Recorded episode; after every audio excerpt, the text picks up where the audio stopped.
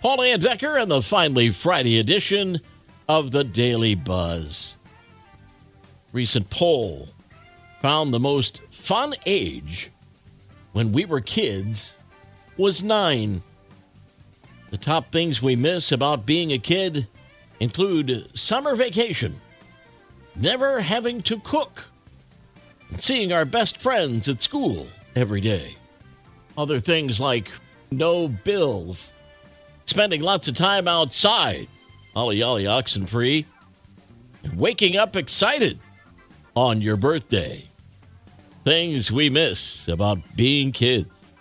First impressions count. New survey finds the average person makes up their mind about somebody in just 27 seconds, with a third of people taking just 10 to do so. So, how do we make a good first impression in that short amount of time? Smile. Have good manners. Make eye contact. Three of the best ways to make a good first impression, according to the survey. Other positives are being on time, being conversational, and looking sharp. Now, we're dealing with inflation, but so is the tooth fairy. Used to be a big deal when the fairy would leave five bucks under the pillow. Now, kids are getting $100 bills and Louis Vuitton bracelets. What? That's according to the Wall Street Journal, which says parents are now celebrating the occasion of the first fallen tooth as a milestone, like a birthday or graduation.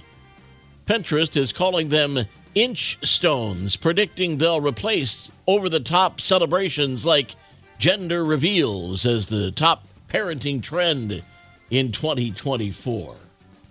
Really? We'll turn the page in 60 seconds. The Daily Buzz.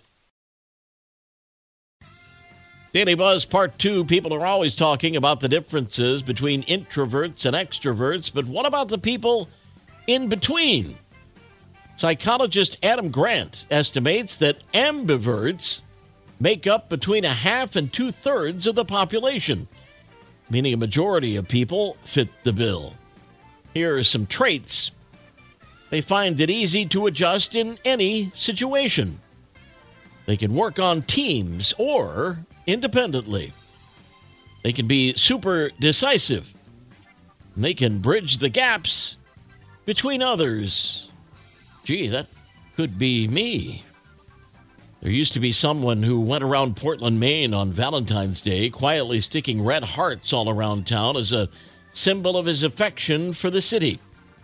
Sadly, the red heart bandit died in spring. But he left such a mark on Maine that Valentine's morning, Portland woke up covered in red hearts again. This time from his admirers. So the Red Heart Bandit beats on. Might have heard the father of the Pop Tart has passed away.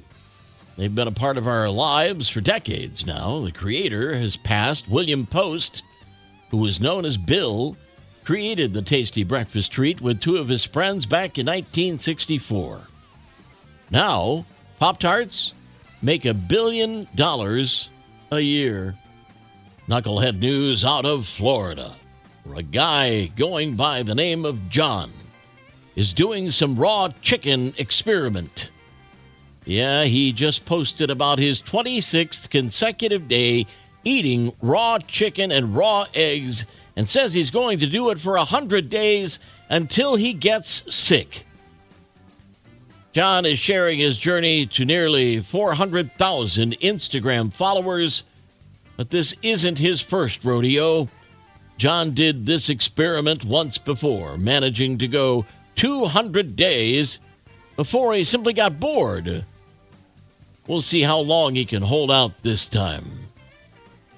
Uh, that's another week of the Daily Buzz.